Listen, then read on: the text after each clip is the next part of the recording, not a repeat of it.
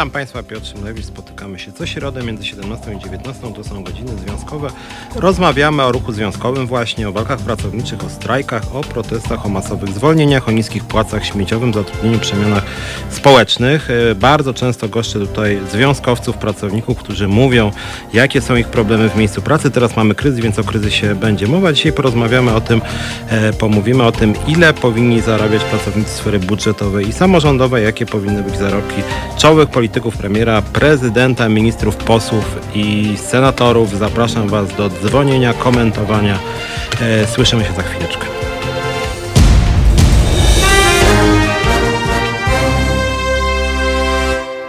No i wracamy. E, dużo się dzieje. Ja sobie tutaj, e, przepraszam, że patrzę teraz w komórkę, dlatego że tuż przed wejściem stwierdziłem, że będę na bieżąco. W związku z tym spojrzałem się, co się dzieje na stronie Głównego Urzędu Statystycznego. To brzmi bardzo nudno, ale tam często pojawiają się dosyć ciekawe kwestie związane z tym, jak się żyje Polakom i Polkom.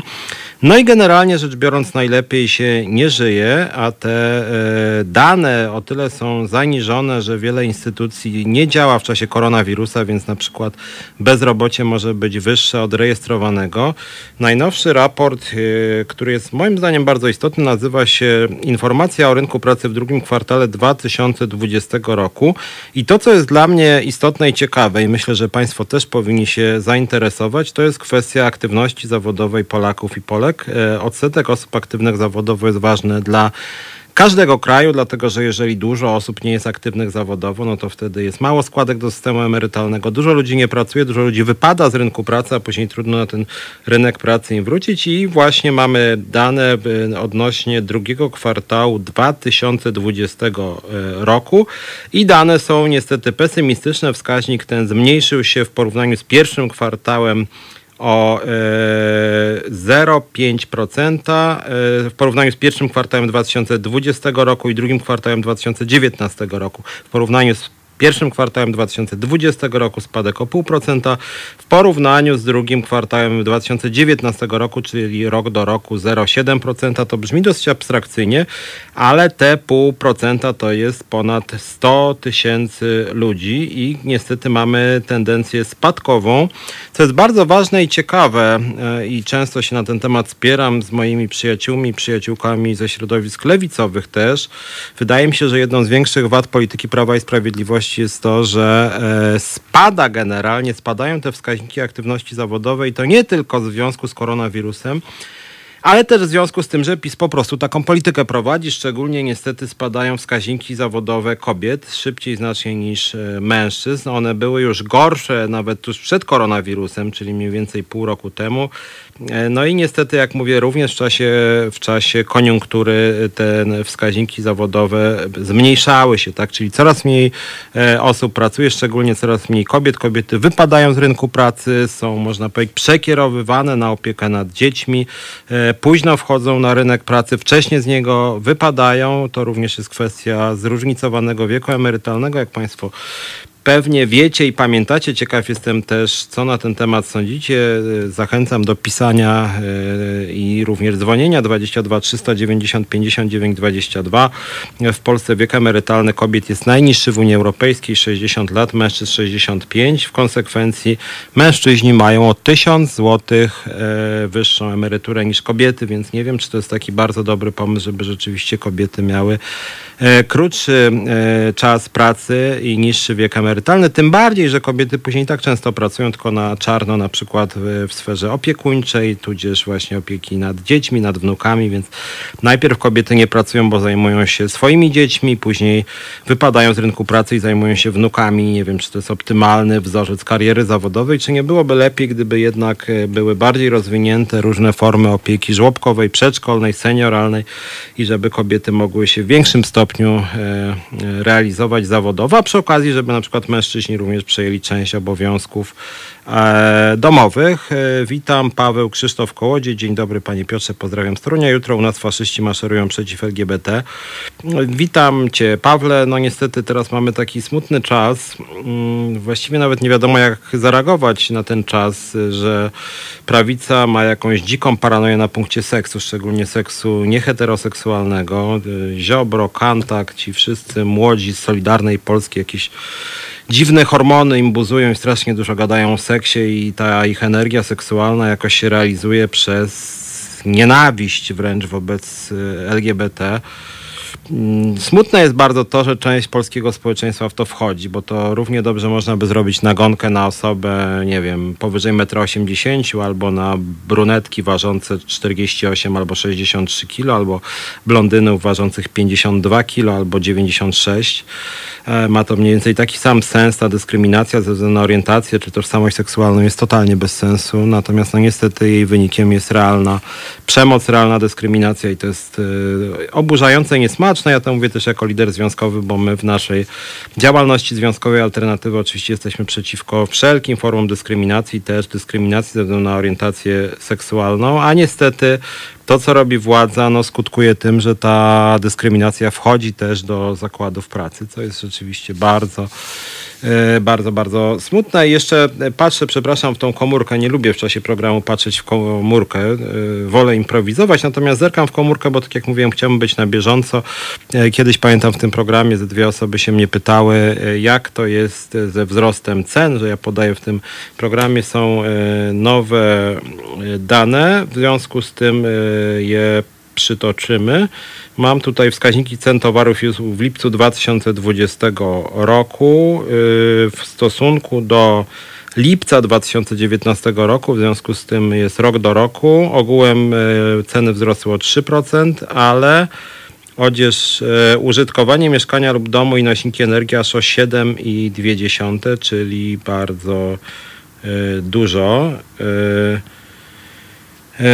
Patrzę, żywność 4,1%, czyli też ponad tą średnią, z tego ryż 6,4%, mąka 7%, pieczywo aż 9% wzrosło, wędliny 8,9%, e, owoce aż 24% wzrosły, czyli bardzo dużo. E, patrzę jeszcze kolejne dane. Mieszkanie 5,8, użytkowanie mieszkania lub domu i nośniki energii, tak jak mówiłem, 7 i 2. Generalnie ja wiem, że to, te dane mogą dla Państwa brzmieć e, nieco e, abstrakcyjnie czy nudno, ale tak naprawdę ma to bardzo duży wpływ na Państwa codzienne życie, bo to jest po prostu wskaźnik, no, jak bardzo rosną ceny, jak bardzo rosną koszty Państwa życia. Edukacja 5,7, restauracje i hotele 6, Usługi fryzjerskie, kosmetyczne, pielęgnacyjne, przypominam, do niedawna były zamknięte 13,2. Usługi finansowe świadczone przez banki i inne instytucje 39,3% wzrost. E, więc tak jak mówię, przytaczam te dane, bo one mają bezpośredni, bezpośrednie przełożenie na poziom państwa życia. Płace w wielu zakładach pracy stoją w miejscu. E, a tymczasem, tak jak to starałem się przed chwilą pokazać, ceny rosną. Ta ogólna inflacja jest 3%, ale jeżeli mieszkanie, e, żywność rośnie szybciej, no to dla tych osób o najniższych dochodach rzeczywiście można powiedzieć sytuacja bardziej się pogarsza, tak? bo te wydatki wzrosły o co najmniej 6-7 e, punktów procent, 6-7%, w związku z tym rzeczywiście wygląda to niewesoło. Robert Wężyk, Martel postawił tezę, że im kto bardziej homofobiczny, tym bardziej prawdopodobne, że ma preferencje. A, rozumiem, że prawdopodobnie chodzi Robertowi o to, że, że jest bardziej osobą homoseksualną. Nie chcę za bardzo wgłębiać się pewnie tu w Halo Radio. Z tego co widziałem, było kilka co najmniej programów, które były poświęcone tej problematyce. Ja nie wiem, to znaczy wydaje mi się, że oczywiście można. To jest taka trochę prowokacyjna teza, żeby trochę zagrać na nosie tym homofobom. Chociaż ja muszę powiedzieć, że dziwi mnie rzeczywiście, że jeżeli ktoś jest osobą heteroseksualną i aż tak strasznie fantazjuje o życiu seksualnym gejów czy lesbijek. Dziwne mi się to wydaje, bo nie, nie będę mówił Państwu o swojej seksualności, ale mam jakieś gusta seksualne i jeżeli mam jakieś gusta seksualne, to nie fantazjuję bez przerwy, nie gadam o tym, że nie podoba mi się, jak kto inny uprawia seks. Jeżeli ktoś jest heteroseksualny, czy tak twierdzi, to nie rozumiem, po co sobie wyobraża e, kochających się dwóch mężczyzn, czy dwie kobiety, po czym mówi, że to jest obrzydliwe. Dziwne bardzo. Nie ma chyba też człowieka, który by, nie wiem, zachwycały wszystkie kontakty homo albo heteroseksualne, więc nawet jeżeli ktoś twierdzi, że jest w 100% heteroseksualny, to chyba nie podnieca go każdy stosunek heteroseksualny. Nie wszyscy ludzie wydają mu się estetyczni, ale również ludzie w naszym odczuciu brzydcy też mają prawo do seksu, więc w ogóle ta fiksacja prawicy na punkcie seksu wydaje mi się bardzo, bardzo dziwna i oczywiście bardzo szkodliwa, bo kończy się dyskryminacją. E, Belial moim zdaniem dużo ludzi nie pracuje, bo ma taką możliwość w końcu, żeby powiedzieć nie jednemu hamowi rób sobie sam za takie pieniądze. Nie wiem, czy tak jest. To znaczy, obecnie mamy taką sytuację, że po raz pierwszy od dłuższego czasu, nawet w takich miastach jak Warszawa, bezrobocie e, jest realne, bo wcześniej w Warszawie akurat praca była, tylko nie było stabilnych miejsc pracy. Teraz już niestety pojawia się również nawet w dużych miastach e, bezrobocie, które niestety rośnie. E, więc wydaje mi się, że nie należy mówić, że komuś się na przykład e, nie chce pracować, może sobie na to pozwolić, bo jak ktoś dłuższy czas nie pracuje, to zapewniam Was, trudno później zwrócić na rynek pracy. Bezrobocie jest moim zdaniem pewnym mm, schorzeniem, nie chcę mówić chorobą. Chorobą może w tym sensie, że po prostu alienujemy się od świata społecznego, y, wypadamy z niego, jest nam wstyd, boimy się później wchodzić na rynek pracy. I to nie jest tak, że tym ludziom się nie chce pracować, tylko rzeczywiście to jest trudne się przełamać. Naprawdę, jak ktoś z Was przez parę miesięcy czy paręnaście będzie bezrobotny, to naprawdę trudno jest później wrócić na rynek pracy. To jest wstyd, to jest jakieś poczucie winy, to jest nieśmiałość, to jest y, obawa, że się będzie odrzuconym i rzeczywiście y, warto byłoby, żeby polskie państwo zgodnie zresztą z konstytucją prowadziło politykę pełnego zatrudnienia, bo jak mówię, w momencie, kiedy się tą pracę straci, się jej nie podejmuje przez kilkanaście miesięcy, trudno naprawdę jest wrócić na rynek e, pracy. E, Belial jeszcze pisze, brak pracy na etacie nie oznacza bezrobocia. Oczywiście zgoda, no w Polsce jest e, blisko połowa rynku pracy to są umowy niestandardowe. Ja staram się też w tym programie często o tym mówić. Bardzo dużo osób rzeczywiście ma umowy cywilnoprawne, część jest na czarno.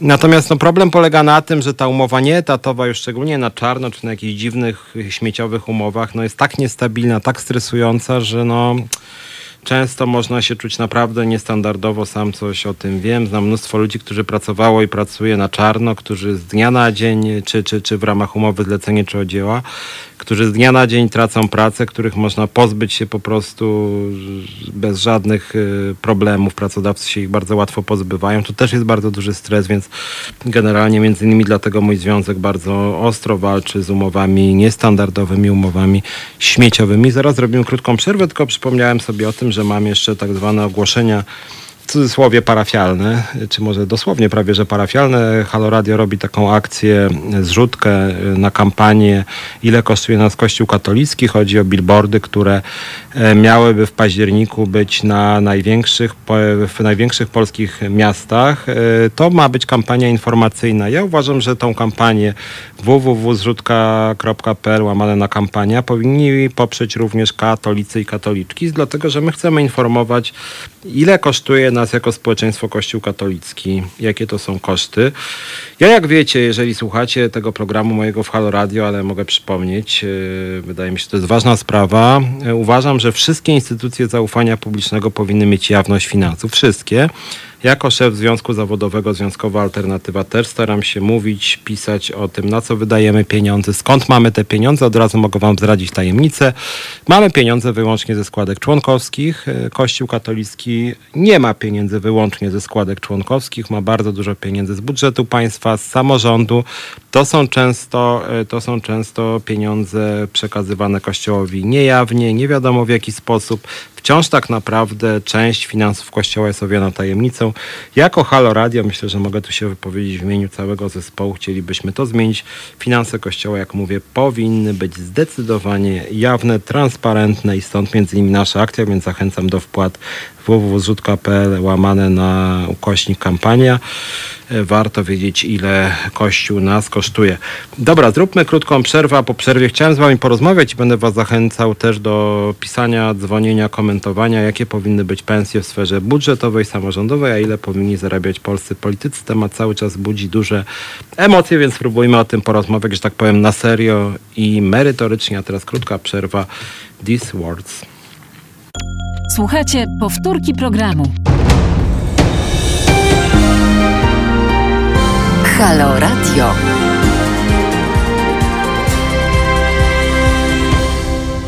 Piotr Szymlewicz, wracamy. Godziny związkowe. Witam Was serdecznie. Niestety sytuacja na rynku pracy dobra nie jest i o tym e, chcę mówić w dzisiejszym programie, ale też o tym, jakie mamy polityczne elity, ile się zarabia w budżetówce, w samorządowej. Tak zapowiadałem też ten e, dzisiejszy program. E, na początku chciałem tam wam przytoczyć takie dwie czy trzy informacje, dlatego powiedziałem o inflacji i o aktywności zawodowej. Belial dodaje, dużo ludzi wróciło też z zagranicy, stąd może nagły wzrost bezrobocia. Nie do końca tak jest. E, Nie do końca tak jest, bo jakby w statystykach nie ma wielkiego wzrostu bezrobocia. Jest za to, i to przytoczyłem, ten wskaźnik, duży spadek aktywności zawodowej. W związku z tym to nie wiąże się z tym, że ludzie przyjechali, tylko ludzie, którzy są w kraju, zaczęli być e, nieaktywni zawodowo. A osoby nieaktywne zawodowo to są takie osoby, które nie mają pracy i jej nie szukają, tak? Są wyrejestrowani, to znaczy w ogóle, w ogóle nie są, właśnie nie są aktywni zawodowo, bo osoby, które są bezrobotne, zarejestrowane jako bezrobotne, to są osoby aktywne zawodowo, które szukają pracy. W związku z tym to, co jest niepokojące, to to, że coraz więcej ludzi, jak mówię, wypada z rynku pracy, tak? Natomiast to, co pan zwrócił uwagę, czy Belial, to może być też pani, e, to, co, to, co zwróciłeś, czy zwróciłaś uwagę, jest o tyle ciekawe, że faktycznie trochę osób wróciło z zagranicy i oni rzeczywiście mogą mieć problem ze znalezieniem pracy. Jeszcze pół roku temu, przed epidemią koronawirusa, w Polsce za dużo dobrych, dobrze płatnych, stabilnych miejsc pracy nie było, ale było sporo miejsc pracy przynajmniej, yy, że tak powiem, śmieciowych, tak? Czyli łatwo stosunkowo było znaleźć miejsce w jakiejś, nie wiem, kawiarni, sklepie, na ochronie. Takich właśnie śmieciowych, niestabilnych miejsc pracy. Teraz e, część e, restauracji, kawiarni upadła czy upada, w związku z tym nawet te niskopłatne, niestabilne miejsca pracy również e, gdzieś tam mm, zanikają, co nawet mogło być pozytywne, tylko niestety mamy też taki trend, że te miejsca pracy, które były etatowe, etatowe być przestają, czyli rośnie znowuż ta skala śmieciowego zatrudnienia. Przy okazji witam Lady De Vita. Dzień dobry. Dzień dobry. A wracam do tego, o czym miałem mówić na samym początku, to znaczy kwestia, którą chciałem poruszyć tydzień temu, tylko tydzień temu miałem tutaj wielu gości, więc nie zdążyłem, nie rozmawialiśmy o tym, ale bardzo waszą, jako społeczeństwo, waszą, mm, no nie wiem jak nazwać, wasze emocje y, poruszyły y, kwestie podwyżek płac dla polityków. Kilka e, dni od tego czasu minęło, więc można się być może przyjrzeć, e, jak to powinno być regulowane. Jak pamiętacie, był jakiś taki bardzo żenujący w sumie układ, zgodnie z którym opozycja i władza poparły radykalne podwyżki dla polityków. Chodziło o jeśli dobrze pamiętam, 58% podwyżki dla senatorów i posłów, 70 chyba 8% dla ministrów, około blisko 100% dla, czy nawet ponad 100% dla wiceministrów, 100% dla premiera, chyba 108% dla prezydenta i jedno z najbardziej kuriozalnych rozwiązań, czyli e, bodaj 18 tysięcy złotych miesięcznie dla żony prezydenta za to, że jest żoną prezydenta, więc nawet nie trzeba wymieniać tutaj jej e, imienia czy nazwiska, ponieważ chodzi o to, że jest żoną prezydenta i tylko z racji tego faktu miałaby dostawać strasznie dużo pieniędzy. E, No tak jak 99% tyle, Polaków, tyle nie zarabia Polaków i Polek. E, Te rozwiązania wywołały bardzo duże oburzenie społeczeństwa. Ja muszę powiedzieć, że też moje i mojego związku, Związkowej Alternatywy byliśmy bardzo wkurzeni. Dzwonili do mnie związkowcy, że no, że tak coś się nie, nie robi, że to jest po prostu głupie, bezczelne, oburzające. Mm, politycy najpierw się tłumaczyli, później się wycofali. Ci, którzy się tłumaczyli, mówili, że mm, w Polsce parlamentarzyści czy ministrowie zarabiają mało, to są niekonkurencyjne stawki. Ja bym powiedział chyba dwie rzeczy tym politykom, którzy na przykład jak Maciej Gdula do końca walczył, że te pensje powinny być znacznie wyższe. Tak na marginesie Maciej Gdula według mojej wiedzy jest jeden z bogatszych posłów, więc to w ogóle była wyjątkowa bezczelność z jego strony. Mm, rozmawiałem też z Joanną Seneczną, ona również broniła tych podwyżek e, płac dla polityków. Mm, Również Seneczny według mojej wiedzy nie głoduje. E, natomiast e, moim zdaniem są dwie kluczowe rzeczy. Po pierwsze, rzecz oczywista i ja nie rozumiem, jak można było być tak głupim, żeby w takim momencie te podwyżki zaproponować. Mamy kryzys. Polski PKB w ciągu kwartału spadł o blisko 10%. To są prawie, że nie wiem, wojenne wskaźniki. Stracić 10% PKB to jest totalna zapaść gospodarki. Totalna zapaść gospodarki, 10% spadku prawie PKB. W tym samym czasie wzrost bezrobocia, w tym samym czasie spadek płac. Teraz powiedziałem o tym spadku aktywności zawodowej. W tym samym czasie, do czego zaraz też przejdziemy, rząd zapowiada, że będą zwolnienia w sferze budżetowej. W tym samym czasie w wielu zakładach pracy obniżki płac skokowe obniżki płac. Do Związkowej Alternatywy należy największy związek w polskich liniach lotniczych LOTTAM. Obniżki płac y, przekroczyły nawet 50%, połowa dla stewardess, nawet 70% dla pilotów. Y, w związku z tym y, to jest rzeczywiście bulwersujące, jak można w takiej chwili mówić o podwyżkach płac dla posłów, senatorów i to nie o 3 czy 4, czy nawet 5%, tak jak mówiłem o tej inflacji. Tak rosną ceny, to jeszcze gdyby sobie ci posłowie, ministrowie chcieli podnieść o 3%, no to by, nie wiem, ludzie byliby wkurzeni, bo sami tych podwyżek teraz nie mają, ale powiedzmy jeszcze jakaś waloryzacja o 3% byłaby do przyjęcia, ale podwyżki płacą 60, 80, 100%, no to jest rzeczywiście jakiś chory hardcore i nie rozumiem, jak można było coś takiego zaproponować. Natomiast po drugie, ja myślę, że te pensje dla polityków, e, nie wiem co o tym sądzicie. Jak macie jakieś opinie, możecie zawsze e, pisać. Tutaj patrzę na YouTube'a, teraz e, zerknę też później na Facebooka. Zachęcam też do pisania teraz małpahalo.radio, telefon 22 390 59 22. Otóż według mnie pensje polityków wcale nie są w Polsce niskie. Oczywiście one może są relatywnie niskie w porównaniu z tym, ile się zarabia w Niemczech, Holandii, Francji, w Stanach Zjednoczonych, czy nie wiem, czy w Czechach nawet być może, nie pamiętam jak to jest w Czechach. E, natomiast to są naprawdę spore pieniądze. Naprawdę spore pieniądze e, i rzeczywiście myślę, że zarobki sięgające razem z dietą około, z tego co pamiętam, to jest co najmniej 8 tysięcy na rękę, nie brutto, na rękę dla posła czy senatora, plus jeszcze wynagrodzenie w komisji niekiedy, które uzupełniałoby do 10 tysięcy, to ja naprawdę w swoim życiu zdarzało mi się zarabiać, nie teraz, 7-8 e, tysięcy miesięcznie, to były naprawdę godne zarobki, za które bardzo dużo rzeczy można było sobie kupić, można naprawdę za te pieniądze bardzo godnie żyć, to jest naprawdę top 10% Polaków i Polek. E, a przecież politycy mają też mnóstwo rzeczy refundowanych. Mają transport refundowany, mają hotel poselski, mają bardzo tanie posiłki w Sejmie. E, mają dostęp do bardzo wielu dóbr i usług, do których większość, zdecydowana większość, prawie wszyscy Polacy i Polki nie mają dostępu.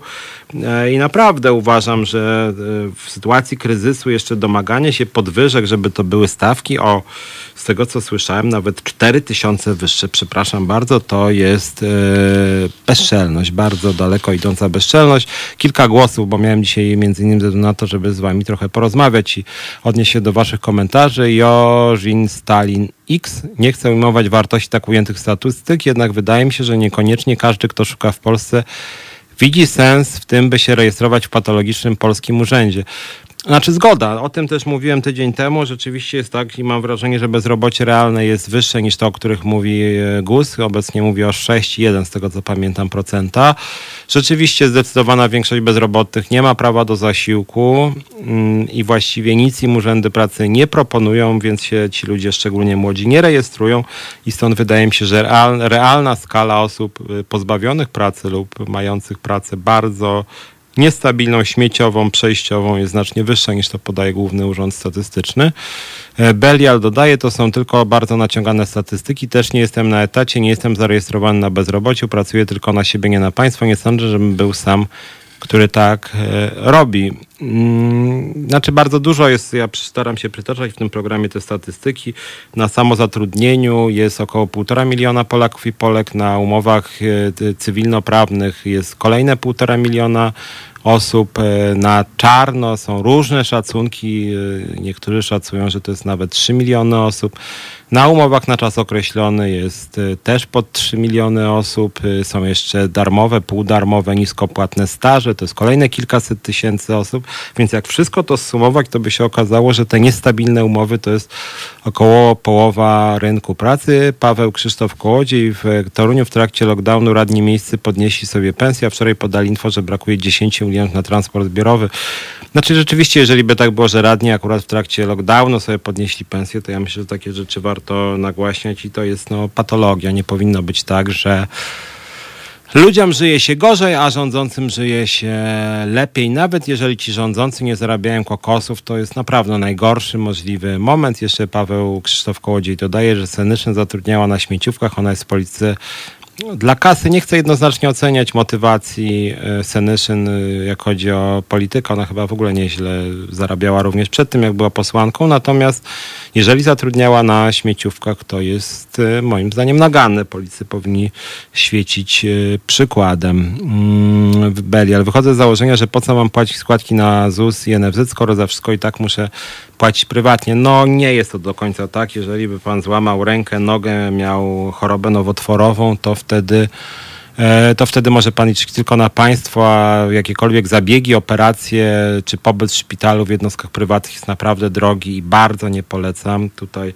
ten prywatny sektor nie wkracza akurat do tych najtrudniejszych zabiegów, operacji, chorób długoterminowych, bo to się im po prostu nie opłaca, więc ja bym jednak radził trochę docenić ZUS i NFZ. E, inna sprawa, że to też nie jest tak i nie powinno być tak, że każdy sobie sam wybiera, czy płaci, czy nie płaci składki, bo albo wszyscy tworzymy to państwo, albo ten, kto chce jeżeli ten, kto chce, no to to państwo by szybko upadło, więc ja myślę, że powinno być tak, że rzeczywiście wszyscy po prostu płacimy składki na ZUS i NFZ. Najlepiej, żeby wszystkie umowy były e, tak samo opodatkowane, oskładkowane i warto e, byłoby tutaj jakoś to ujednolicić. Belial jeszcze dodaje, że ma własny fundusz emerytalny na koncie. To nie jest tak, że być może e, tworzy pan komercyjny fundusz, nie wiem, IKE, tak, indywidualne konto emerytalne, ale jednak te konta główne, tak zwane, są zarządzane przez państwo i nie twórzmy takiego wrażenia, że nie, niezależnie od państwa emerytura będzie albo nie będzie, bo jednak e, emeryci dostają od wielu lat pieniądze i to są pieniądze publiczne i co ciekawe, póki co przynajmniej wskaźnik ubóstwa wśród emerytów jest niższy niż w większości pozostałych grup e, społecznych, aczkolwiek rzeczywiście w perspektywie lat e, to ubóstwo seniorów ma rosnąć. Natomiast wydaje mi się, że dobrze było, żebyśmy jednak doceniali wartość tego państwowego systemu służby zdrowia czy systemu emerytalnego, no bo nawet jeżeli polskie państwo funkcjonuje tak sobie, to mimo wszystko nawet ten wadliwy system w jakiejś mierze no, pozwala elementarnie godnie żyć osobom starszym czy osobom chorym, szczególnie tym osobom, które mają ciężkie e, schorzenia. Jorzin, Stalin, X, ja nie uważam, że podatki są czymkolwiek złym, ale powiem tak, jeżeli ktoś ma problem ze zrozumieniem co przekonuje młodych ludzi w Polsce do prawicy i pana Korwina, to niech się przejdzie do urzędu.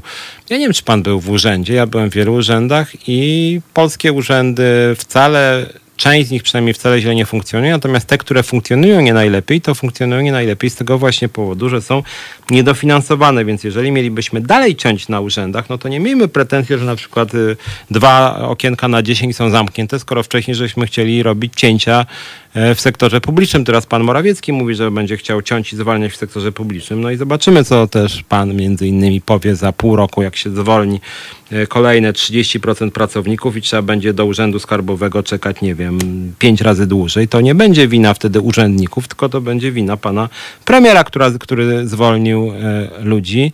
E, jeszcze dodaje Jorzin Stalin, że chodzi o większość średnich miast na Podkarpaciu z pewnością. Znaczy być może tak. Ja się zgadzam, że urzędy powinny lepiej funkcjonować. My jako związek, Związkowa Alternatywa bardzo krytykowaliśmy polskie państwo, że w czasie koronawirusa urzędy praktycznie przestały funkcjonować. No to było skandaliczne, to było naganne, bo właśnie w czasie epidemii te urzędy powinny działać dłużej, powinny działać w sposób bardziej wydajny, powinny być oczywiście w pełni objęte różnymi środkami e, higieny, natomiast powinny działać. Ale to była decyzja państwa, że one właśnie działały tak, jak działały, czy samorządu, więc to nie jest wina urzędników, tylko tych niższego szczebla, tylko to jest wina posłów, senatorów, to jest wina niekiedy prezydentów miast czy radnych, którzy nie dofinansowali tych urzędów, którzy nie pozwolili im w pełni działać, więc Nie zwalajmy wszystkiego na urzędników.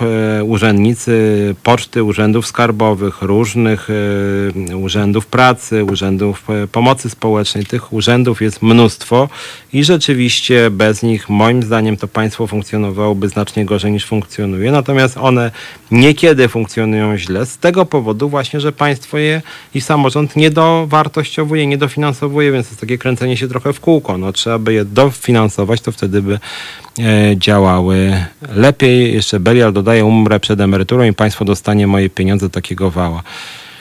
No generalnie rzecz biorąc, e, każdy z nas jest częścią polskiego państwa, polskiego społeczeństwa. Nie płacimy tylko na siebie, płacimy składki zdrowotne na ludzi, którzy potrzebują tego, na ludzi chorych, więc dobrze byłoby, żeby jednak pan również e, składki płacił, żeby ta służba zdrowia mogła jakoś funkcjonować i leczyć ludzi.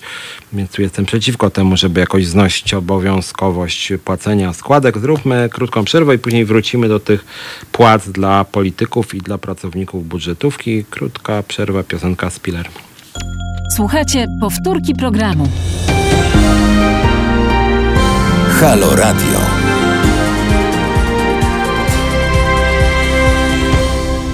I wracamy. Piotr Szymlewicz, Halo Radio. Widzę, że wybuchła trochę dyskusja między wami, a jestem tu po to między innymi, żeby was e, słuchać i czytać. E, przypominam telefon 22 390 59 22, a teraz małpahalo.radio. Ja czytam głównie z YouTube'a to, co piszecie e, i staram się odnosić na bieżąco do tego właśnie, jak komentujecie to, o czym mówimy.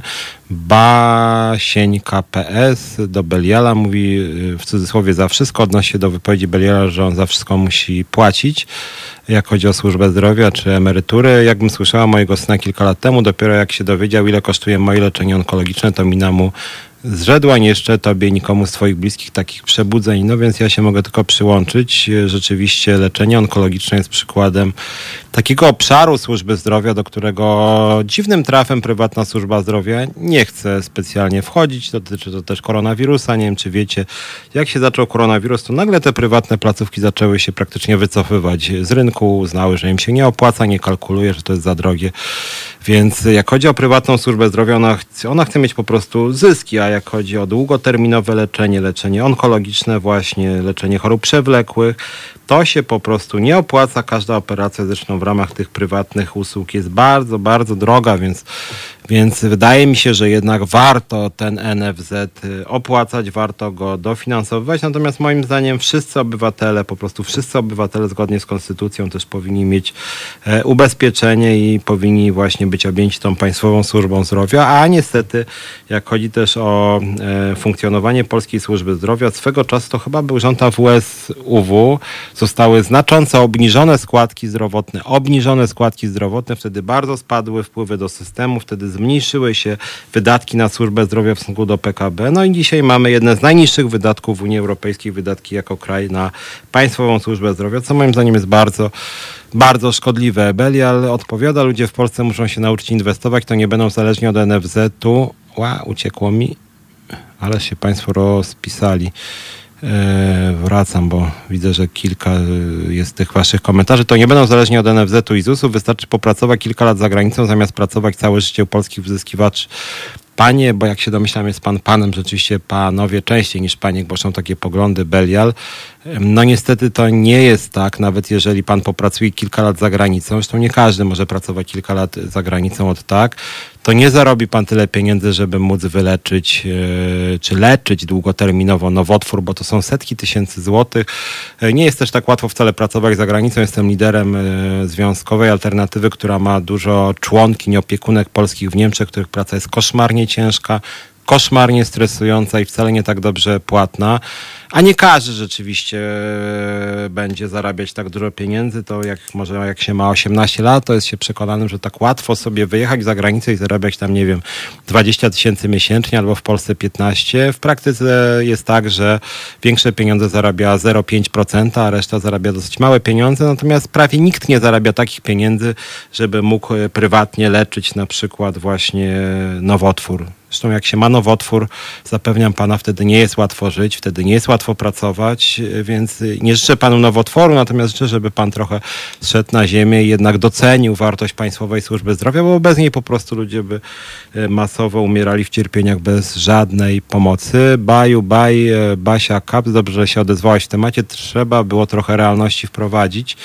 E, Jożin Stalin uzupełniał akurat to, czego doświadczyłem w Krośnieńskim Urzędzie, to zlewanie ludzi, którzy deklarują, że chcą pracować, ale niekoniecznie przy zamiataniu śniegu, zasypywanie skierowaniami. No różni są urzędnicy, tak samo jak e, mamy polityków w Sejmie, też są różnej jakości.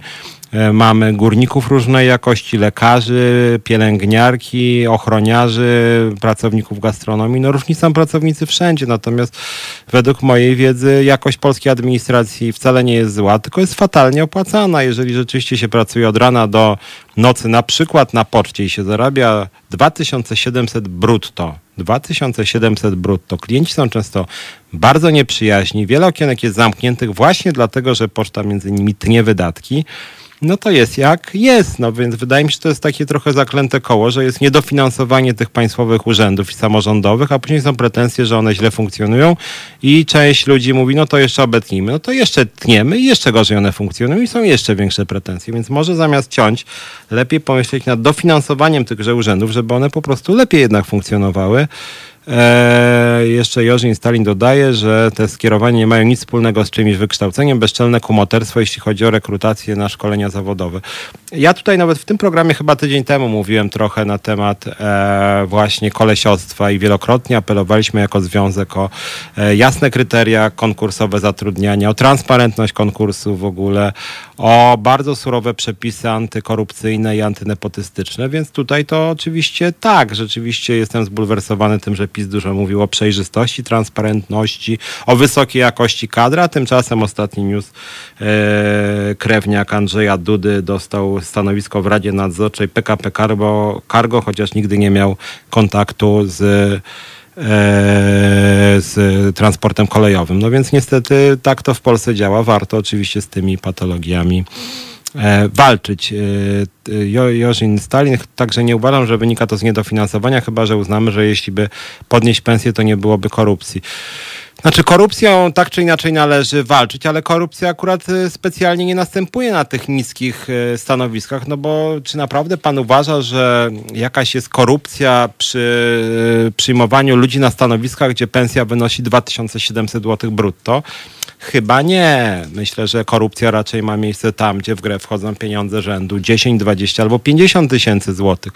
Brak przejrzystych konkursów jest na stanowiska kierownicze w spółkach Skarbu Państwa, do rad nadzorczych właśnie, co pan e, z rodziny Andrzeja Dudy dostał stanowisko, gdzie tam ponoć się zarabia paręnaście tysięcy miesięcznie. I tam mamy do czynienia z e, nepotyzmem, z kolesiostwem i tu trzeba bezwzględnie z tym walczyć. Natomiast wydaje mi się, że w urzędach skarbowych, nie wiem, e, w jakichś urzędach gminy, w, e, w placówkach pomocy socjalnej, to nie jest kwestia korupcji, że tam jest korupcja, tylko tam po prostu się źle płaci, no i jakby ludzie nie są też przekonani do pracy, w której się zarabia aż tak małe pieniądze, e, znacznie niższe niż, e, nie wiem, no nawet w hipermarketach największych, a odpowiedzialność w takich, w części tych placówek jest bardzo wysoka. Ostatnio na przykład Związkowa Alternatywa przyjęła Związek Zawodowy Telefonu telefonu e, bezpieczeństwa, czy 112, tak jak ludzie dzwonią, to często dzwonią ludzie, którzy, nie wiem, część chce popełnić samobójstwo, część jest ciężko chora,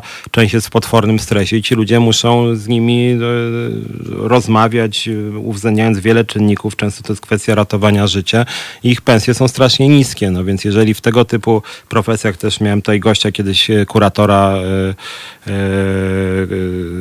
kuratora sądowego, który też bardzo mało zarabia. Bardzo mało zarabiają też duża część pracowników służby zdrowia, pielęgniarki na przykład. No więc e, tutaj jednak wydaje mi się, że jest problemem e, niska pensja.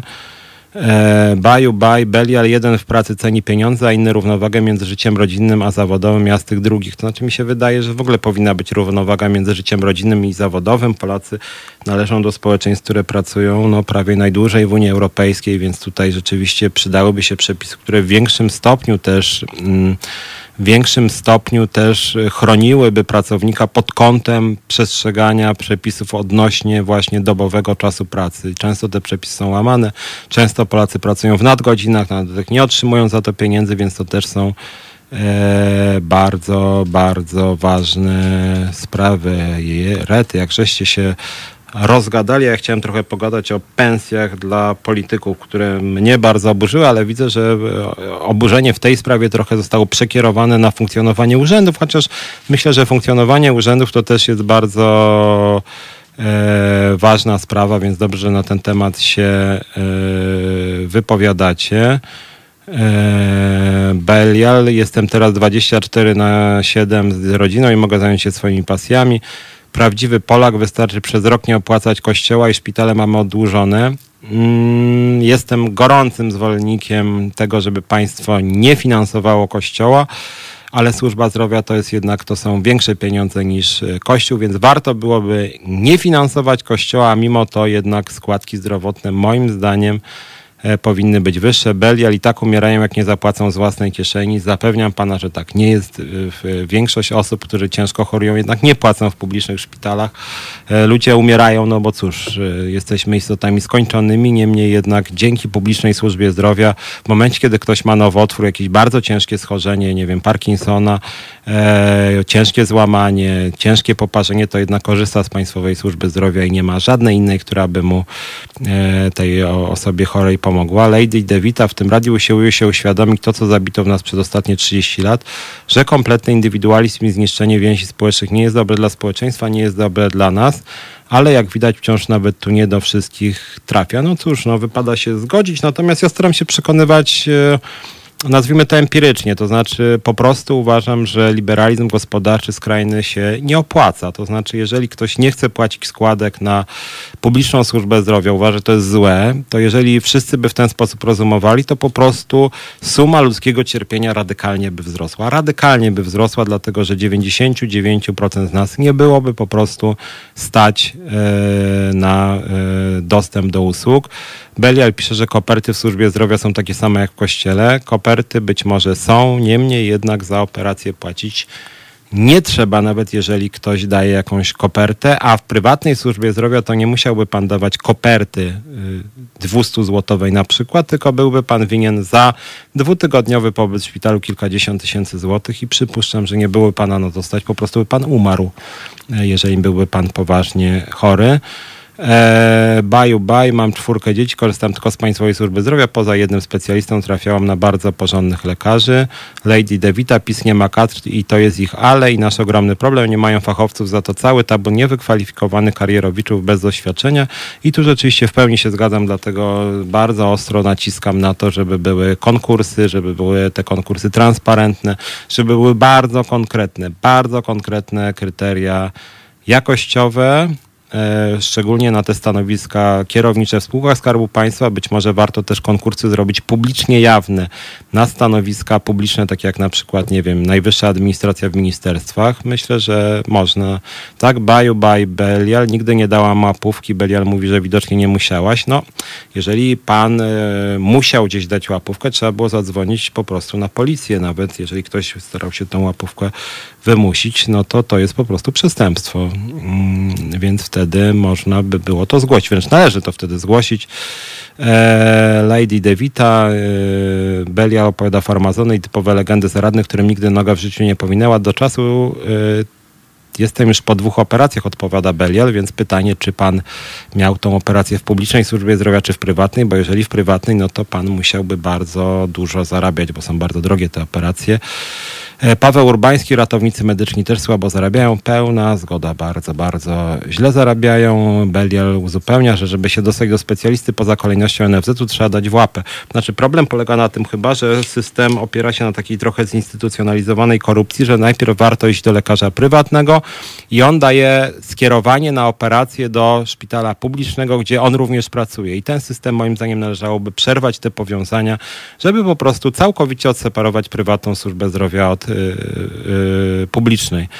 Natomiast Belial, jeżeli tak piszesz jak jest, to rozumiem, że byłeś u prywatnego lekarza, zapłaciłeś mu tą, jak to nazywasz, łapówkę 200 czy 300 zł, po czym poszedłeś do publicznej służby zdrowia na operację. Przyznam, że nie wierzę ci, że robiłeś sobie operację prywatnie, bo byś po prostu zbankrutował, chyba że jesteś jakimś bardzo, bardzo bogatym człowiekiem. Tak czy inaczej wychodzi, że bez publicznej służby zdrowia ani rusz Nigdzie na świecie czysto prywatna służba zdrowia nie leczy tych najpoważniej chorych e, osób, nie leczy, nie przeprowadza najcięższych operacji, bo jest to po prostu zdecydowanie za drogie. Zróbmy sobie króciutką przerwę The Cranberries.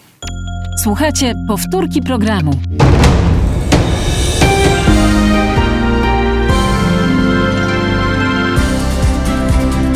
Halo Radio. Pierwsze radio z wizją.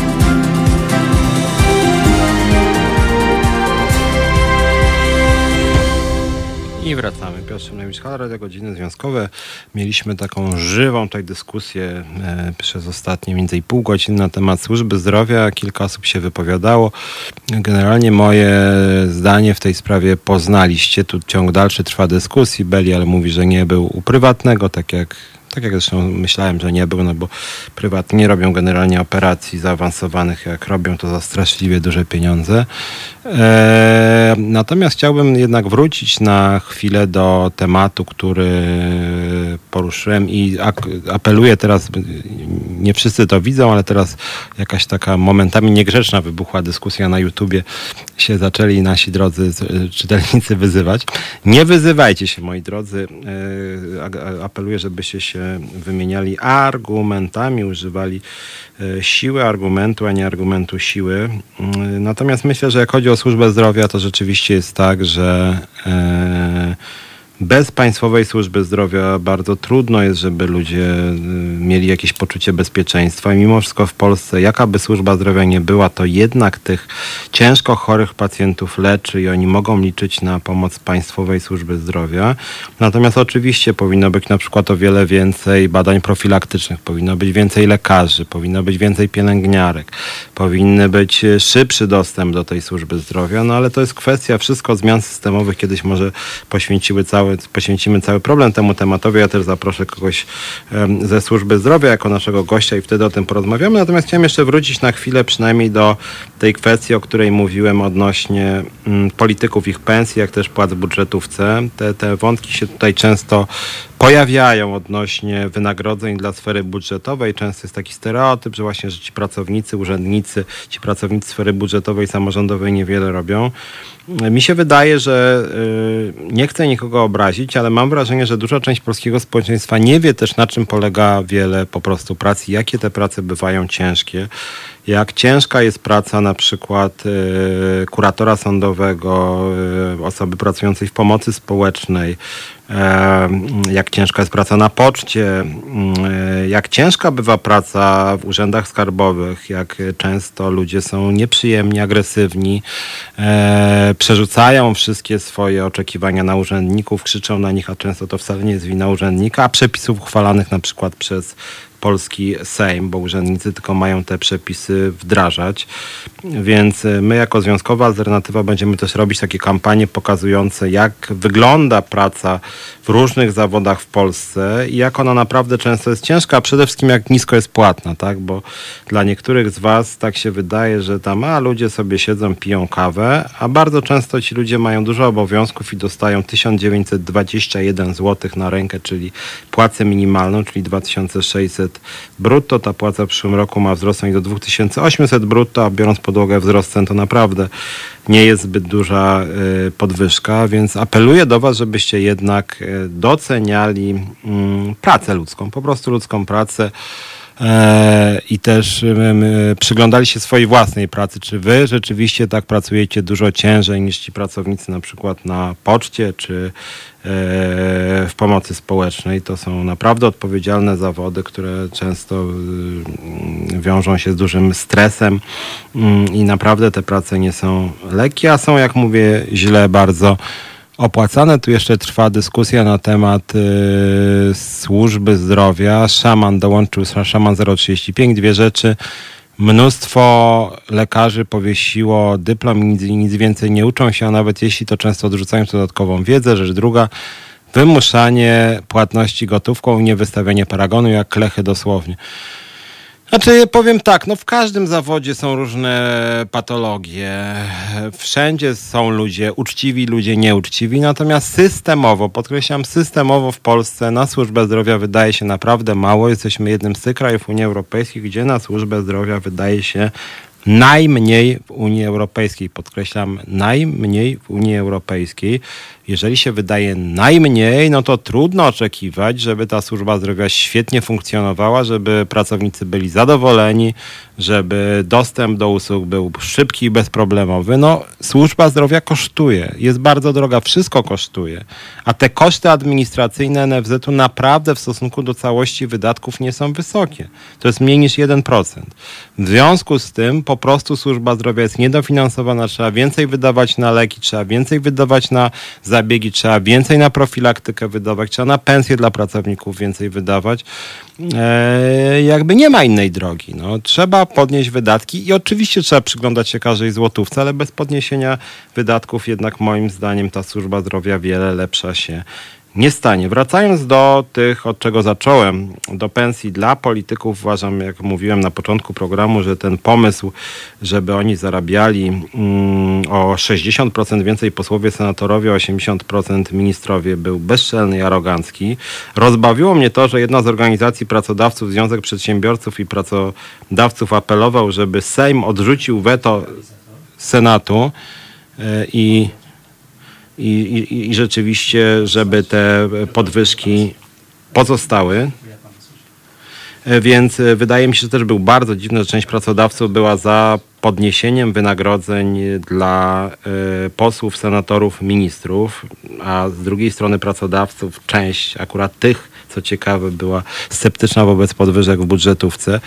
Y, więc to rzeczywiście są jakieś takie dziwne paradoksy, bo uważam, że w czasach kryzysu, jak mówiłem, nie jest dobrym pomysłem, żeby politycy zarabiali o 60% więcej, więc mogę podsumować tą część programu mm, tym, że moim zdaniem jednak politykom póki co pieniędzy nie należy dosypywać za dużo, tym bardziej, że im się naprawdę dobrze powodzi. Natomiast w sferze budżetowej podwyżki moim zdaniem powinny być o co najmniej 10%, jeśli nie 15 czy 20. Mam tutaj na myśli i sferę budżetówki, i sferę samorządową, bo nauczyciele, pracownicy służby zdrowia, pracownicy socjalni, e, urzędnicy różnych szczebli naprawdę w Polsce zarabiają słabo naprawdę są niedofinansowani i uważam, że szczególnie w służbie zdrowia i szkolnictwie te pensje powinny być dużo, dużo wyższe. Przypomnę tylko, że za czasów Prawa i Sprawiedliwości na przykład zarobki nauczycieli w stosunku do średniej znacząco spadły. W związku z tym szybciej rosły płace w gospodarce niż płace nauczycieli. Uważam, że to nie jest dobra y, zmiana. Eee, więc może w ten sposób póki co podsumujmy e, tą część programu. Jeszcze czytam, że e, mniej na obronność, a więcej na ochronę zdrowia. Po co 2% na armię przez selekcjoner? I tu się w pełni Zgadzam, e, Belial uzupełnia, od 30 lat służba zdrowia była prywatyzowana, częściowo tak, natomiast z drugiej strony rzeczywiście cały czas na szczęście ta państwowa służba zdrowia, przynajmniej nadzorowana przez państwo, istnieje. E, Dobra, zróbmy tak, proponuję króciutką jeszcze przerwę i zaraz e, porozmawiamy z Piotrem Bocianowskim na temat tego, jakie formy pomocy pozostaną w ramach tarcz antykryzysowych i co się dzieje, kiedy upadają firmy, a teraz krótka przerwa Republika. To jest powtórka programu. Halo Radio. Pierwsze radio z wizją.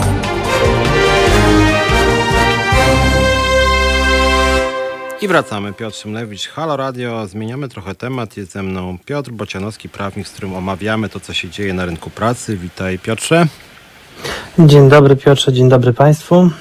Mamy tych problemów sporo. Znaczy, ja mam takie poczucie, że na rynku pracy y, szarpało się ostatnie tygodnie, a teraz taka smutna codzienność wraca, taka codzienność, która jest gorsza znacznie od tej codzienności pół roku temu, bo te zmiany jakoś tak osiadają i robi się coraz gorzej dla pracowników. Tematów mamy de facto sporo. Mm, Mamy upadłość firm, mamy to, co się z tarczami dzieje, mamy pracę zdalną. E, Przyszło też ciekawe pismo w sprawie pracy opiekunek. E, Możemy zamknąć temat, e, czy kontynuować temat upadłości firm, którym mówiliśmy dwa tygodnie temu, jeśli dobrze pamiętam. Ja chciałem tylko uporządkować i zadać Ci takie pytanie, że jak upada firma, to jaka jest jakby kolejność wypłaty pieniędzy, czyli zostaje jakaś kwota, firma mówi, że upada i kto w pierwszej kolejności dostaje pieniądze, e, kto, że tak powiem, na drugim miejscu, a kto jako ostatni. Szczególnie mam oczywiście na myśli różne świadczenia dla pracowników, pensje różnego rodzaju, wypłaty związane, nie wiem, nawet z macierzyństwem, związane z jakimiś zaległościami. Z drugiej strony, czy mogą na coś liczyć na przykład pracownicy, którzy y, mieli jakieś, nie wiem, z racji umów cywilnoprawnych, wierzytelności, czy pracodawca wobec nich miał? Jak to wygląda? E, Znaczy należy podkreślić, że pierwszeństwo, e, czyli tak zwane kategorie uprzywilejowane wierzycieli to zawsze e, jest, czy są organy państwowe, czyli organy podatkowe i Zakład Ubezpieczeń Społecznych, czyli te wierzytelności zawsze były stawiane mm, na pierwszym miejscu i one nadal funkcjonują. Obecnie, e, jeżeli chodzi o pracowników, e, bo w przeszłości by, były takie regulacje, gdzie również pracownik był uprzywilejowany, ale z uwagi na no, różne zmiany nowelizacje przepisów, które oczywiście już e, nastąpiły parę lat temu, to uprzywilejowanie już nie jest takie silne i tutaj to jakby szansa zaspokojenia mm, roszczeń pracowników e, z masy upadłościowej no, jest ograniczona. Ona zawsze była ograniczona, no bo jeżeli pracodawca nie ma majątku i powiedzmy ma duże zadłużenie, no to i, i tak pracownik zgłaszając swoją wierzytelność e, do masy upadłościowej, no tych pieniędzy nie otrzymywał. E, Oczywiście my wspomnieliśmy przy okazji upadłości pracodawców, że e, ustawodawca przewidział pewne e, rozwiązania chroniące e, pracowników jako wierzycieli.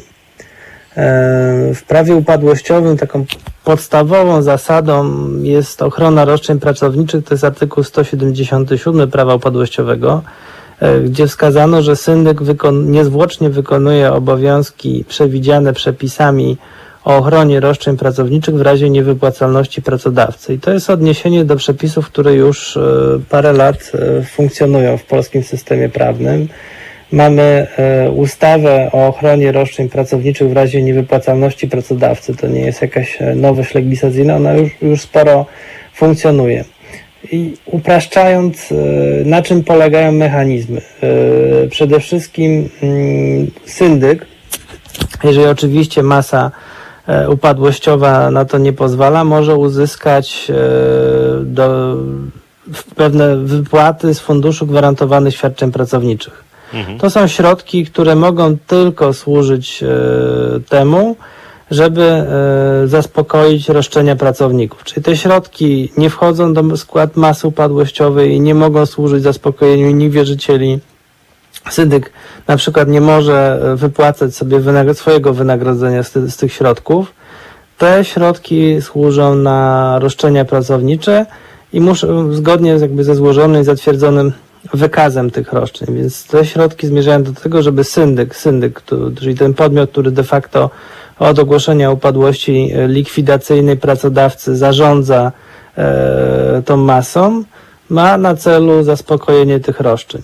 E, I co jest e, interesujące, to ta ustawa o ochronie roszczeń pracowniczych w razie niewypłacalności pracodawcy, ona rozszerza krąg osób uprawnionych do świadczeń, bo też nie tylko osoby zatrudnione na podstawie stosunku pracy, ale również osoby e, wykonujące pracę na podstawie umowy agencyjnej, umów zlecenia albo innej umowy o świadczenie usług, do której zgodnie z kodeksem cywilnym stosuje się przepisy dotyczące zlecenia.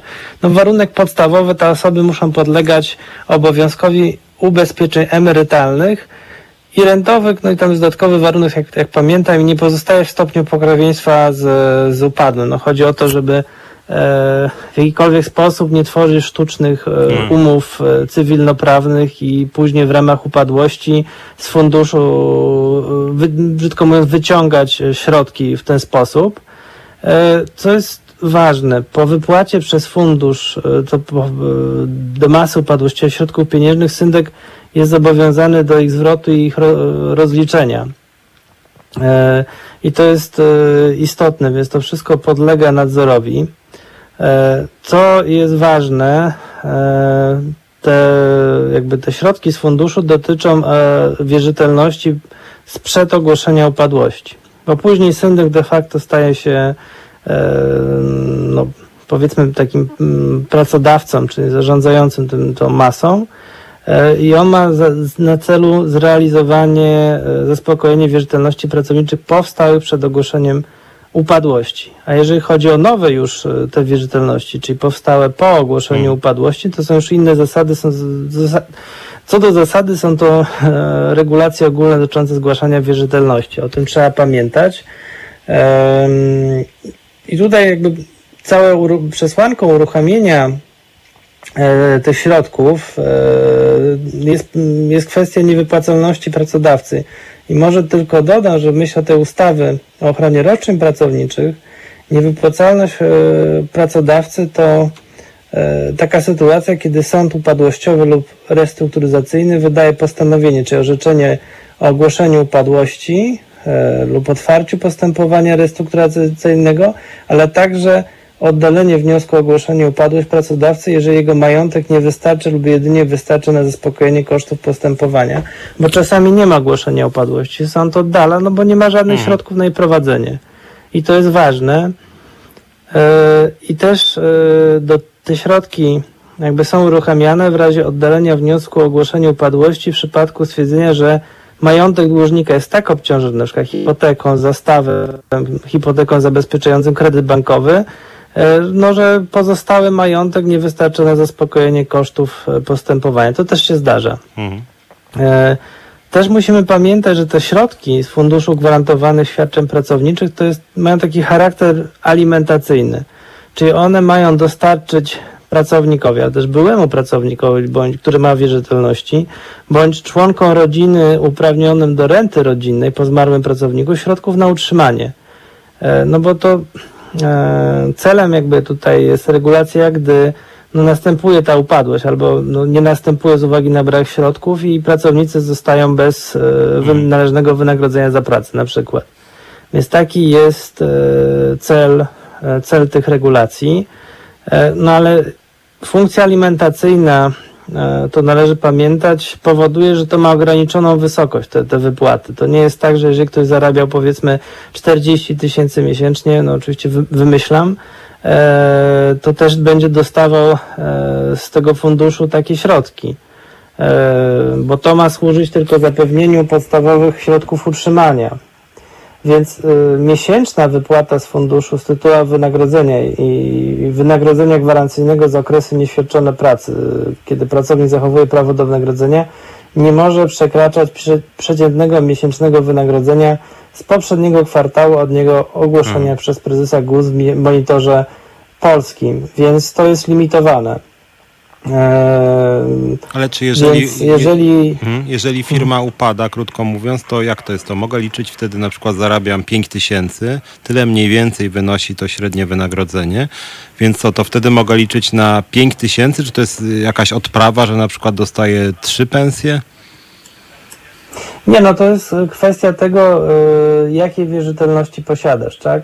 To nie jest, to nie jest odprawa. No, może być zaległość z tytułu odpraw, ale jeżeli to jest głównie chodzi o wynagrodzenie, czyli powiedzmy przed upadłością nie dostawałeś 2-3 miesiące, Aha. 4 miesiące wynagrodzenia, więc ta wierzytelność obejmują zaległe wynagrodzenie, jeśli wypłacane nie więcej, wysokości co do zasady, nie Mhm. więcej niż przeciętne miesięczne wynagrodzenie. Jeżeli dostałbyś więcej, no to w pozostałym zakresie możesz dochodzić e, tego e, w trybie postępowania sądowego albo upadłościowego, albo restrukturyzacyjnego według tych, tych przepisów, na przykład poprzez zgłoszenie wierzytelności. Tylko w praktyce no, musimy się z tym liczyć, że szanse e, zaspokojenia takiej wierzytelności ponadto i wierzytelności powstałych po ogłoszeniu mm, upadłości, E, no są, są niskie, bo w wielu przypadkach po prostu tego majątku upadłego e, nie starcza na, na wy, te, wy, y, te wypłaty. Jest tu tak naprawdę główną gwarancją, no to jest fundusz, z których te środki są e, wypłacane. E, no i też trzeba pamiętać, że należności ze stosunku pracy za czas po ogłoszeniu upadłości nie korzystają już e, z tego najwyższego pierwszeństwa zaspokojenia. To, o czym mówiłem, to, to się zmieniło, e, więc to też o tym trzeba pamiętać, no ten mechanizm y, ma zapewnić y, minimum powiedzmy, minimum mm, jakieś dla pracowników. Z tytułu braku wypłaty wynagrodzenia, ale nie jest to stuprocentowy zwrot tego, co powiedzmy im się należy za wykonaną e, pracę. E, i to jest tak uregulowane, więc ten, jakby to rozwiązanie no, no, w, praktyce daje możliwość pracownikom uzyskania tych świadczeń, tego wynagrodzenia, które, którego im nie wypłacono. Mhm. Także tak to w skrócie wygląda. Oczywiście ta, te przepisy są bardziej E, skomplikowane i bardziej złożone. To na pewno, co jest bardzo ważne z punktu widzenia pracowników, to jest e, śledzenie czy monitorowanie takiej sytuacji, kiedy jest ogłoszona upadłość. O ogłoszonej upadłości pracownicy e, no jest to obwieszczane z jednej strony, ale z drugiej na pewno się wcześniej dowiedzą od, od po prostu od innych pracowników czy od informacji od pracodawcy. Taka sytuacja nastąpiła i na pewno e, trzeba śledzić informacje, kto został wyznaczony na syndyka, jakie są dane kontaktowe, jak, jaki jest termin zgłoszenia wierzytelności, e, jaka będzie realizowana kwestia wypłat e, z tego funduszu. No to jest bardzo ważna pewna aktywność pracowników e, celem no, odzyskania tych środków, czy z funduszu, czy w ramach postępowania na przykład upadłościowego lub restrukturyzacyjnego. Mhm, mhm. No dobra, to tak e, ogólnie, że tak powiem, e, wiem o co chodzi myślę, że nasi słuchacze wiedzą, chociaż zawsze informacja upadłości jest szokiem i wtedy wszyscy nie dowierzają, jak ta firma mogła upaść. Znaczy zazwyczaj tak jest, bo niektóre firmy oczywiście już kilka razy zapowiadały coś takiego. Natomiast chciałbym w takim razie przejść, może mamy właściwie dwa tematy, które chciałbym poruszyć. To jest kwestia pracy zdalnej, to jest kwestia pomocy dla przedsiębiorców i dla pracowników, czy, czy w ogóle jeszcze nam coś zostało na sierpień, wrzesień, październik, listopad i tak dalej. Czy tarcze, krótko mówiąc, już się skończyły, czy jeszcze na coś pracownicy i pracodawcy mogą liczyć? Więc możemy zacząć, nie wiem, jeżeli starczy nam czasu, możemy zacząć od tych tarczy, bo to jest dla pracowników i pracodawców ważne. Jak to jest z tymi tarczami? Czy są jeszcze tarcze, które w ogóle jeszcze działają, tudzież mają działać na przykład do końca roku? Czy już teraz jest właściwie weryfikacja? Bo gdzieś ostatnio czytałem, że nawet część urzędów zaczęło kontrolować, czy przypadkiem pracodawcy nie będą musieli wręcz zwracać pieniędzy z części tarczy, więc czy już tylko, że tak powiem, ruch będzie od firm i pracowników do państwa, czy jednak państwo, no póki co na według oczywiście dzisiejszej wiedzy, coś tam może oferować? Znaczy, no, co do zasady, tak jak wszyscy wskazują, e, tarcze się kończą. Ta pomoc była realizowana e, w ostatnich miesiącach i te rozwiązania, które zostały przyjęte, no de facto wygasają i tak zgadzam się z Tobą, że teraz jest okres weryfikacji. No tak jak pamiętamy, e, termin na zgłaszanie mm, wniosków, oświadczenia e, tarczy, e, tak zwanej tarczy finansowej był do końca lipca i wiele osób te wnioski złożyło, ale środki też, co jest taka informacja nawet, że, że część środków pozostała. Później była kwestia bodajże do 14 sierpnia złożenia e, ewentualnie wniosku o wyjaśni, postępowanie wyjaśniające E, jeżeli była odmowa na przykład przyznania i takie sytuacje się zdarzały, jeżeli na przykład stwierdzano, że ktoś ma zaległości tytułem ZUS, a zaraz o tym powiem, o pewnych komplikacjach z tym, z tym związanych. No i później kwestia teraz e, terminy e, dotyczące e, jakichś odwołań od tych decyzji. No tak jak wspominaliśmy, była kwestia zwolnień z, ze składek ZUS za te miesiące E, te pierwsze miesiące, kiedy mieliśmy mm, no, pandemię i cały czas ona trwa, ale te pierwsze miesiące i te zwolnienia e, oczywiście e, nastąpiły, aczkolwiek e, no, nie, nie, nie u wszystkich i to też się de facto skończyło. E, mieliśmy kwestię pożyczek e, tych pożyczek między, między innymi na kwotę 5 tysięcy i one zostały udzielone, te terminy też mhm. się już e, skończyły. E, no oczywiście co do zasady rozwiązania e, starczy, te pracownicze ułatwienia obowiązują e, do, do właściwie no, do ostatnich dni września e, tego roku. Część tych rozwiązań prze, przedłużanych, to zaraz e, przejdziemy może do pracy zdalnej, bo też o tym warto powiedzieć, co się teraz będzie działo, bo to jest temat dosłownie e, no, na, na, na przyszły tydzień do rozwiązania. E, Więc to ta pomoc się kończy. Oczywiście jest przewidziana pomoc dla wybranych sektorów, czyli na przykład branży turystycznej, która jest rozciągnięta na następne miesiące i tam jest kwestia dodatkowych zwolnień ze składek, kwestia uzyskiwania pomocy, ale to już nie jest powszechna pomoc dla wszystkich przedsiębiorców, dla wszystkich pracodawców. Więc to de facto się kończy. No też kończą się środki, tak, e, które zostały na ten cel przeznaczone, no bo e, jak wiemy, no tych, tych, tych środków nigdy nie jest za, wiele. E, wiemy, że są programy też pomocowe unijne, aczkolwiek tam wnioski są składane przez przedsiębiorców i tam w trybie pilnym, e, w tym sensie, że ta pula tych środków szybko się wyczerpuje i czasami są to przypadki, nie wiem, minut, jeżeli chodzi o wnioski elektroniczne. Więc no, no zobaczymy, co będzie dalej. E, Należy przewidywać, że takiej powszechnej, szerokiej pomocy nie będzie, no bo zakładamy, te, znaczy, czy zakładamy, tu nikt nie jest też prorokiem, ale zakładamy, że takiego pełnego lockdownu nie będzie. Mhm. Więc zobacz, zobaczymy. No na pewno jest dużo problemów, bo docierają też e, do mnie prośby o pomoc w sprawach, kiedy na przykład e, to sprawa z dzisiaj. e, No klient niestety był w szpitalu zakaźnym z uwagi na zachorowanie na, na COVID, więc nie mógł, że tak powiem, zdalnie reagować i na przykład wnioski z tarczy finansowej mu mm, no, nie uwzględniono, czy też nie, nie uwzględniono e, kwestii związanych ze zwolnieniem, bo e, w ZUS-ie była błędna informacja, że jednak zalega.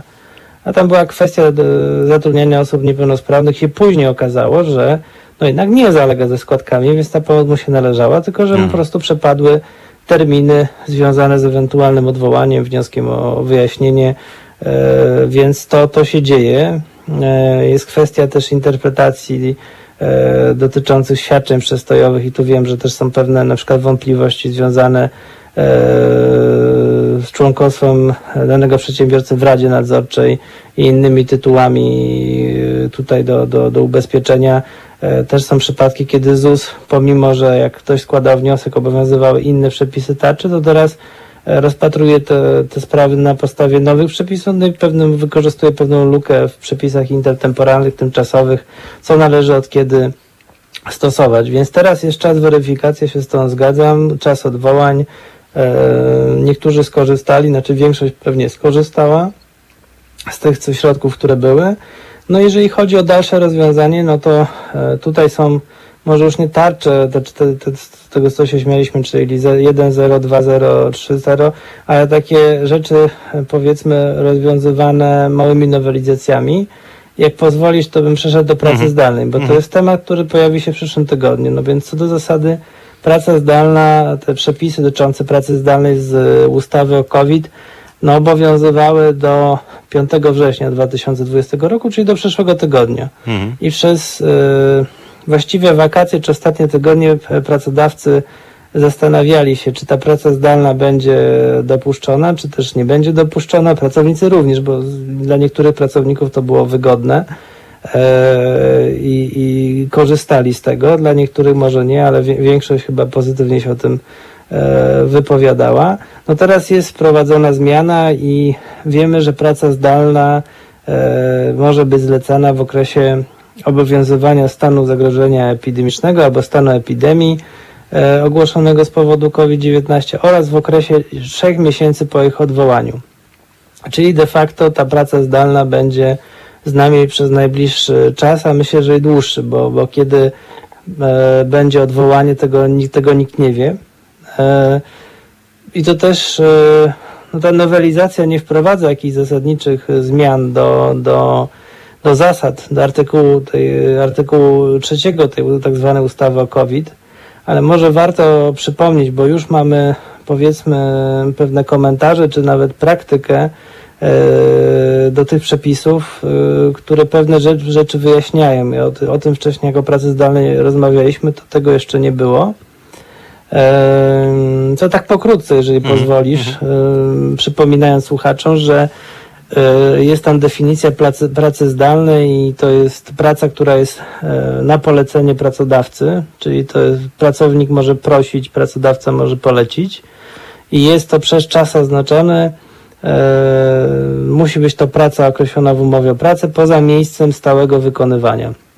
Już teraz e, wiemy, że e, ma być to tylko i wyłącznie praca wykonywana w celu przeciwdziałania COVID-19, więc to pracodawca, jeżeli wydaje takie polecenie, to powinien to uzasadnić tylko tym celem. Nie jakimś innym, czy nie oszczędnością kosztów, czy czymkolwiek, tylko musi wykazać w przypadku sporu z pracownikiem, że cel, robił to właśnie w celu zabezpieczenia bezpiecznych, higienicznych e, warunków pracy. E, może wydać to polecenie tylko w ramach e, rodzaju pracy określonego w umowie o pracę. Czyli jeżeli mamy sprzedawcę w sklepie, to nie możemy powiedzieć, a teraz jesteś, e, pracujesz zdalnie i nie jesteś sprzedawcą, jesteś analitykiem albo prowadzisz mi sprzedaż internetową. Jeżeli w umowie e, o pracę mamy rodzaj pracy sprzedawca, to tym poleceniem nie można zmienić tego bez zgody pracownika. I to jest wykonywanie pracy na czas oznaczony, czy to nie może być na czas nieoznaczony. Nie można powiedzieć pracownikowi, o dzisiaj y, jesteś na pracy zdalnej, a pracownik się pyta, a ile? O, to jak, jak mi się odwiedzi. E, więc, y, no i poza miejscem stałego wykonywania pracy, więc to nie tylko jest miejsce zamieszkania. E, co jest istotne, może to być inne miejsce. Ważne jest też, żeby pamiętać, że jeżeli pracownik e, nie ma możliwości wykonywania pracy zdalnej, na przykład nie ma możliwości technicznych, czyli dobre złącze internetowe albo lokalowych, no to też nie można mu wydać takiego polecenia. E, No i też trzeba pamiętać, że pracownik ma, musi mieć umiejętności konieczne do wykonywania tej pracy, czyli jeżeli pracownik, no nie wiem, nie obsługuje komputera, e, no to też nie można mu wydać polecenia, żeby świadczył, no bo to jest pewne polecenie niemożliwe do wykonania. E, Więc tutaj te ograniczenia są, o nich trzeba e, pamiętać. Em, To jeszcze, co to jeszcze się ukształtowało, to, to jest kwestia tego, że firmy wprowadzają regulaminy pracy zdalnej, to znaczy takie regulacje wewnętrzne, które e, i zawierają e, warunki zlecenia tej pracy, ale też warunki bezpieczeństwa danych, wymogi dotyczące haseł, szyfrowania, wynoszenia dokumentów e, z firmy, z biura e, i inne, inne wymogi, to się będzie pojawiać, więc też zachęcam pracowników, żeby się z tym zapoznawali bo tam będą dodatkowe obowiązki i musimy pamiętać, że, że, że taka nieuzasadniona odmowa pracy zdalnej, no to może powodować odpowiedzialność pracownika, łącznie z, jeżeli to jest ciężkie naruszenie z winy pracownika, ze zwolnieniem dyscyplinarnym bez wypowiedzenia lub e, inną odpowiedzialność, więc na to o tym trzeba pamiętać.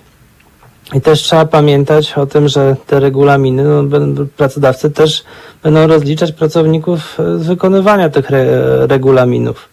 Więc e, to też pracownicy powinni się z tym zapoznać. Co jest ciekawe, dopuszczalna będzie praca hybrydowa zdalna w ramach tych przepisów. To nie jest wprost wskazane w ustawie, ale e, jest tutaj pewna jakby opinia prawników od prawa pracy, że to będzie, że to jest to możliwe. Czyli taka hybrydowa, czyli nie wiem, w tym tygodniu jesteś na pracy Aha. zdalnej, w przyszłym tygodniu jesteś w biurze, czyli e, powiedzmy tak zwane desk sharing, jak to czasami jest e, w biurach, więc tutaj to, to też jest e, ciekawe. I co bardzo istotne, e, to się już taki wykształci pogląd, że w ramach pracy zdalnej poprzez analogię stosujemy przepisy dotyczące BHP telepracownika. E, Nie ma tego w ustawie, to nie zostało do końca uregulowane, ale tutaj piśmiennictwo, prawnicy z prawa pracy stwierdzili, że ze względu no, na, aksjologię, czyli pewne wartości bezpieczeństwa i higieny pracy, jak i funkcje, pracodawca ma pewne obowiązki i uprawnienia e, w zakresie wynikającym z rodzaju i warunków wykonywanej pracy. To są, chodzi o obowiązki określone w dziale 10 kodeksu pracy. Tam są pewne wyłączenia dotyczące telepracowników i te wyłączenia też obowiązują pracowników wykonujących pracę zdalną, czyli tutaj wyłączenie obowiązku dbałości o bezpieczny i higieniczny stan pomieszczeń pracy, no z racji tego, że na przykład to jest mieszkanie pracodawcy, e, pracownika, przepraszam, no to też trudno, żeby pracodawca zapewniał to, ten obowiązek. No i obowiązku zapewnienia odpowiednich urządzeń higieniczno-sanitarnych, to też się wiąże z z no, tym, że to jest na przykład mieszkanie pracownika. I tam jest kwestia jeszcze wyłączenia obowiązków w rozdziale trzecim e, tego, tego działu e, dotyczącego BHP.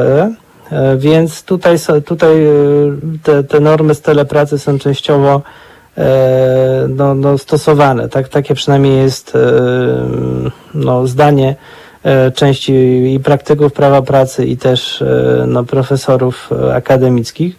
Co jest ciekawe, praca zdalnie, zdalna, jaka taka dodatkowa instytucja do telepracy, no jest planowana e, w kodeksie pracy. Tak? To znaczy Mm, będzie, na, że będzie to wprowadzone e, na stałe. Kiedy to nastąpi, no dokładnie nie wiemy. Wiemy, że teraz mamy rozwiązanie, że dalej praca, z ustawy o, praca zdalna z ustawy o COVID będzie możliwa do zastosowania. Czy mamy jeszcze chwilę czasu? Czy... No to powinniśmy kończyć, może tak 30 sekund. Dobrze, to jeszcze jedną rzecz taką, która mi się przypomina, żeby pamiętać o tym, jak pracownicy przeglądają te regulaminy pracy zdalnej, które się pojawiają u pracodawców, żeby szczególnie zwrócili uwagę na obowiązki w zakresie bezpieczeństwa danych e, i obowiązek zachowania tajemnicy przedsiębiorstwa. To, to taki, taka uwaga e, na koniec. Chociaż to Mam nadzieję, że się w 30 sekundach. Tak, ciekawe, czy, czy jak dzieci zerkną na przykład, coś przeczytają. no Dokładnie o to chodzi. To, mm. Dobra, nie no, możemy. dzisiaj nie, o nie było tak bardzo pesymistycznie, aczkolwiek na rynku pracy no, jest wiele niewesołych zjawisk. Dobra, bardzo Ci dziękuję. Cała praca, Ja dziękuję praca bardzo. zdalna myślę, że będzie się jeszcze pojawiać, bo rzeczywiście pewnie no, zaczną się lada dzień prace ustawowe, więc o tym też będziemy rozmawiać. E, Być może za tydzień lub za dwa porozmawiamy o pracownikach delegowanych, bo też rozmawialiśmy z Piotrem chwilę SMS-owo odnośnie pracownic, opiekunek w Niemczech, bo Ministerstwo Pracy przysłało nam takie ciekawe pismo, może za tydzień lub dwa o nim porozmawiamy. Bardzo Ci Piotrze dziękuję. Bardzo dziękuję, pozdrawiam słuchaczy i po, pozdrawiam Cię Piotrze. Do widzenia. Za tydzień się słyszymy.